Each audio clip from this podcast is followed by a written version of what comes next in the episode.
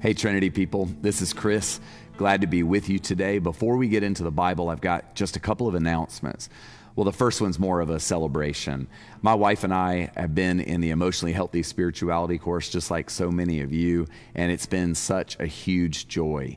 Uh, we have grown together. Um, we've grown with some friends, and it's been really nice to actually see uh, heart growth and spiritual growth during such a season of remarkable uncertainty.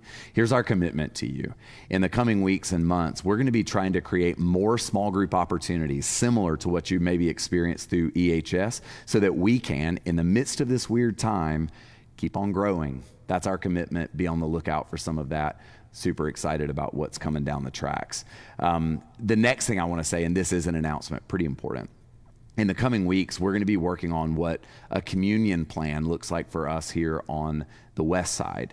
And so be on the lookout. Uh, we're going to be finding creative ways to get communion elements in your hands, and we'll be sharing more about that as time goes on. And we're also really excited to finally start stepping back into some sharing of communion together from our homes all over the city. It's going to be a good time. If you have your Bibles, uh, turn to Matthew fourteen. We're going to be looking at the text immediately following what we saw last week. This is Jesus walking on the water. So I'll read, we'll pray, we'll jump in. Immediately, he made the disciples get into the boat and go on ahead to the other side while he dismissed the crowds. And after he had dismissed the crowds, he went up the mountain by himself to pray. And when evening came, he was there alone. But by this time, the boat, battered by the waves, was far from the land, for the wind was against them. And early in the morning, he came toward them, walking on the sea. But when the disciples saw him walking on the sea, they were terrified, saying, "It's a ghost," and they cried out in fear. But immediately Jesus spoke to them and said, "Take heart, it is I, do not be afraid." Peter answered him, "Lord, if it's you, command me to come to you on the water." And he said, "Come." So Peter got out of the boat, started walking on the water, and came toward Jesus. But when he noticed the strong wind, he became frightened, and beginning to sink, he cried out, "Lord, save me." Jesus immediately reached out his hand and caught him, saying to him, "You of little faith, why did you doubt?" And when they got into the boat, the wind ceased, and those in the boat worshiped him, saying, "Truly, you are the Son of God." This is the word of the Lord. Thanks be to God. Let's pray, and then let's just spend a little bit of time here looking at the Word of God. Father, we thank you for the Bible, and we ask, God, that you would give us peace, peace to see truth in your Word. We pray, God, that we would have the insight we need to not only appreciate a story from two thousand years ago, an event in the life of Jesus, Lord, but we want to see and receive power for today. What does this mean for us? So help us to have eyes to see and ears to hear, God, in Jesus' name. Amen. Amen. So y'all, it's really important for us to connect what we're looking at right here with what we looked at last week. Last week, we saw a food miracle, Jesus feeding five thousand people, actually more than five thousand people. And the primary lesson for the disciples in that miracle was that God wanted them to give him their insufficient resources so that he could do something with what they had. And so really what the last miracle was about was, what do you do when you run out of your own sufficiency? What do you do when you run out of having enough to meet the need around you? The disciples learned a valuable lesson. Jesus said, "Give it to me, and I'll take what you have and I'll multiply it so that you can actually rise up to meet the needs around you." Now, it's very important for us to hear that that lesson was ringing in the ears of the disciples as they were told by Jesus to go on to the other side of the lake while he dismissed the crowds. Jesus is trying to get them in a place where they'll continue to learn the same lesson. I believe that for us, Jesus is trying to put us in a place where we will actually hear and learn and grow in such a way that we become the kinds of Christians who have a truth drilled into our hearts. What do I do when I run out of resources? What do I do when I don't have what it takes to face the need around me? The same lesson Jesus was teaching his friends is what I believe he's teaching me, and I, and I think what he's teaching all of us right now. So this story has four very simple movements, and we're just going to walk right through these things because I think this is going to help us see this. Number one, there are times when Jesus invites his friends to step out, to step out in faith, and to seemingly kind of go out a little bit on their own. It's very important to realize that when Jesus said, go on ahead, he was actually saying to his friends, I want you to range out a little bit, and I won't be right there with you in the sense of holding your hand right now. But y'all, that doesn't mean they were bereft of the presence of Jesus. It doesn't mean that when the disciples do step out and get in a little trouble that they've done anything wrong. They were just told to go out. They were told to go across. So they get in a boat, and without Jesus right beside them, they begin to go across the lake. Now, we know that they're about to run into trouble, but they don't know it. They're just stepping out. And there are times in life where we need to step out. There are times in life where we need to push out beyond our comfort zone, where we kind of get out there a little on our own. And I've been thinking about this in light of my own life in this season of pandemic and all that's going on around us. There are times where I look up and look around and I'm like, where's Jesus? I thought he was going to be right here with me, holding my hand every step of the way. And in this sense, we're like the disciples. Jesus in this moment is treating them as grown-ups. He's saying, you don't need me to hold your hand through every single circumstance, but I'm not absent from you. He's asking them to actually confront some of their own limitations. So they get in the boat and they begin to row out on that lake. And I think this is actually really important for us because the disciples recognize that they're in a situation where Jesus is not evidently close by, and yet they know that he cares for them and he loves them. And I think we're in a season right now of facing some stress because maybe you don't feel as close to Jesus as you did when everything seemed to be going according to plan a couple of months ago. Well, if you do feel that way, you're just like the disciples. So the second movement in this passage is this. The disciples get out there doing what they're supposed to do, and they run into trouble. And if you read commentaries about the Bible, you know that storms on the Sea of Galilee were bound to just pop up uh, out of nowhere. Um, it's a, a lake situated uh, with mountains around it, and so it wasn't uncommon for a storm system to kind of land and settle in, and then all of a sudden what seemed calm would not be calm. It's kind of like life, you know. Sometimes life, you're just bumping along, and then all of a sudden, the storms start to rage. Well, the disciples find themselves in trouble, and they're in a really funny spot, and this has really resonated with me. They're too far out to turn back, but they're too far away from their destination to feel confident that they're going to make it. And I've been thinking about this in my own life. This pandemic is kind of like that. I feel like we're all kind of stuck right in the middle of this thing. We're too far out to imagine what it was like to go back, and we don't think we can get where we need to go. Well, that's exactly where the disciples were. They're in a storm. And when you get in a storm, tunnel vision is almost an inevitability. They begin to row. One translation of the Bible says they're rowing against an adversarial wind. It's as if the wind itself is like a circumstance that's pushing back against them, and they're stuck in the middle. And maybe today you can identify with that. Maybe the pandemic itself is that adversarial wind, but maybe it's something else. We're all facing our own winds right now, our own things, circumstances pushing against us. Well, that's exactly where the disciples are. And they might have said something in self-pity like, um, it's not fair. What have we done? We haven't done anything to deserve this. But they're just rowing and rowing and trying to get through it. And like many of us, they get in this situation and their eyes get on the storm. And in the middle of that storm, they're not thinking about anything but getting through it. And you know what this feels like.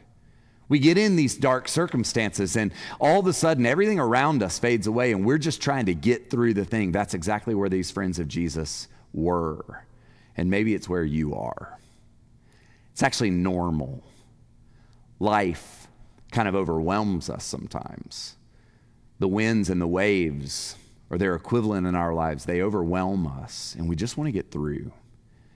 And that leads us to the third thing that I think we have to think about here. Jesus, God, actually approaches his friends in the midst of their difficult circumstance. Jesus actually comes out walking on the water. And y'all, this is so important because God's actually trying to show us something here. The thing that's overwhelming the disciples, the wind and the waves, Jesus is actually transcending that thing. He's on top of that which is overcoming his friends. And what we know in our heads is that God is able to rise above the things that we struggle to rise above. Well, that's what's happening in this moment. And the disciples, because they're rowing against that wind, they have this tunnel vision. They they don't see Jesus initially, and yet there he is. He's like walking out on the water toward them, and they fail to recognize him. And even when they do recognize him, it's not pleasant. They think he's a ghost. And this has got me to thinking about my own life. When I'm in the midst of a difficult situation, oftentimes I fail to recognize God. And when I do sense that God might be near, it's not oftentimes comforting. It's more frightening than comforting. So I want you to think about a couple of questions here. Is Jesus close to his friends in the midst of their circumstance? Yes. Are they aware of it? No. When they become aware of it, are they comforted? Not initially. Jesus in this moment is moving toward his friends in trouble, and their response is less than perfect. Why? Because they're being confronted with what happens when they do not have enough strength or expertise to navigate the storm in front of them. And they're trying to solve the problem on their own. But God's not asking them to do that. Do you see that just in the moment before this miracle, when Jesus fed the five thousand, he told his friends, give me what you have and I will do something more with it. Well, he's teaching them the exact same lesson again. It's almost as if we need to hear this in seasons of uncertainty and unpredictability, that God wants to do something. He wants to come close to us. So what happens in this story? Jesus enters their negative circumstance. They're afraid. They don't know what to do. Jesus doesn't shame them. He doesn't walk past them and say, well, you blew it, guys. You missed it. What does he do? He calls out to them. He actually uses his voice to say, listen to me, it's me. And then the disciples have their eyes open. They open up their eyes and they're able to see. And this is a critical moment in the story. Peter, one of the twelve, he actually says when he recognizes Jesus, if it's you, call me to come out on the water. Y'all, the only thing Peter is asking for here is what all of us want. What Peter is saying is, I want to transcend the darkness of this circumstance just like you do it. He's asking essentially, let me be like you, Jesus. I want to be able to rise above that which is overwhelming me. So what does Jesus say? Come on. Peter steps out of the boat. And then the story tells us something so important. At first, he's able to walk on the water. He's able to transcend. But as soon as he gets his eyes on the circumstance, as soon as his eyes are on this thing that's overwhelming and frightening, he begins to sink. And then he cries out to Jesus, and Jesus is right there. He reaches down and he pulls him up, and he says, you've got little faith. Let your faith grow. Y'all, we step out.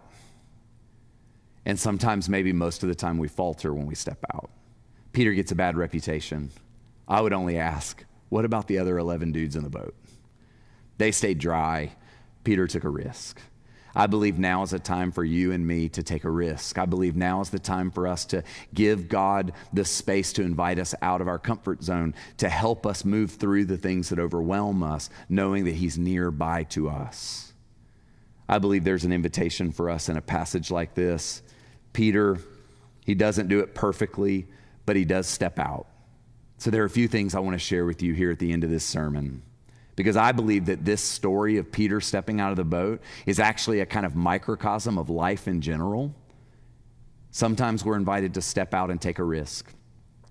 The circumstances of life will always overwhelm us, at least initially. Jesus is always closer to us than we may think. And Jesus always invites us to place our lives in his hands, especially when we're in a dark place, especially when we're in a troubled or a tricky place. So we're going to be stepping into um, a time where we invite many of you to turn to one another in your homes if you found a trusted social cohort and have some interaction and discussion. If you are um, have friends that you can connect to over the phone, this might be a great opportunity for you to call a friend and get into some interaction so that we can take some of these truths from the Bible and actually engage them together. So I want to share just a few questions, and I think they're going to come up right on the screen, but I'm going to read them just so that you can hear them. This might actually frame some of our interaction and our discussion. Number one, what trouble or adversarial wind might you be experiencing in the midst of this pandemic? I think that would be a great question for us to consider. Number two, how does focusing too much on the negative of this experience affect your outlook your energy, your relationships, or your ability to recognize Jesus. And number three, what has sparked courage, faith, and a sense of God's presence, even if only for a step or two, when you felt overwhelmed during these last months? What can you do to cultivate this spark of faith? How might that spark affect your engagement with your current circumstance? We would encourage you to hit pause on your video and to capture these questions, because I think this will give us some opportunity to really interact with one another rather than just hearing a sermon. Like we said last week, if you haven't found a crew of trusted people that you can get together and do church with, whether in person or virtually, we would encourage you to do that. And if you haven't found those people and don't know how to find those people, visit our Westside website and we will do our best to connect you to people with whom you can go to church during a time where you can't go to church. Let's pray the Lord's Prayer together here at the conclusion of our service. Pray with me. Our Father, who art in heaven, hallowed be thy name. Thy kingdom come, thy will be done on earth as it is in heaven. Give us this day our daily bread, and forgive us our trespasses as we forgive those who trespass against us. And lead us not into temptation, but deliver us from evil. For thine is the kingdom and the power and the glory forever and ever. Amen. God bless you. Go in peace. We can't wait to see you again in person one day, hopefully soon. Amen.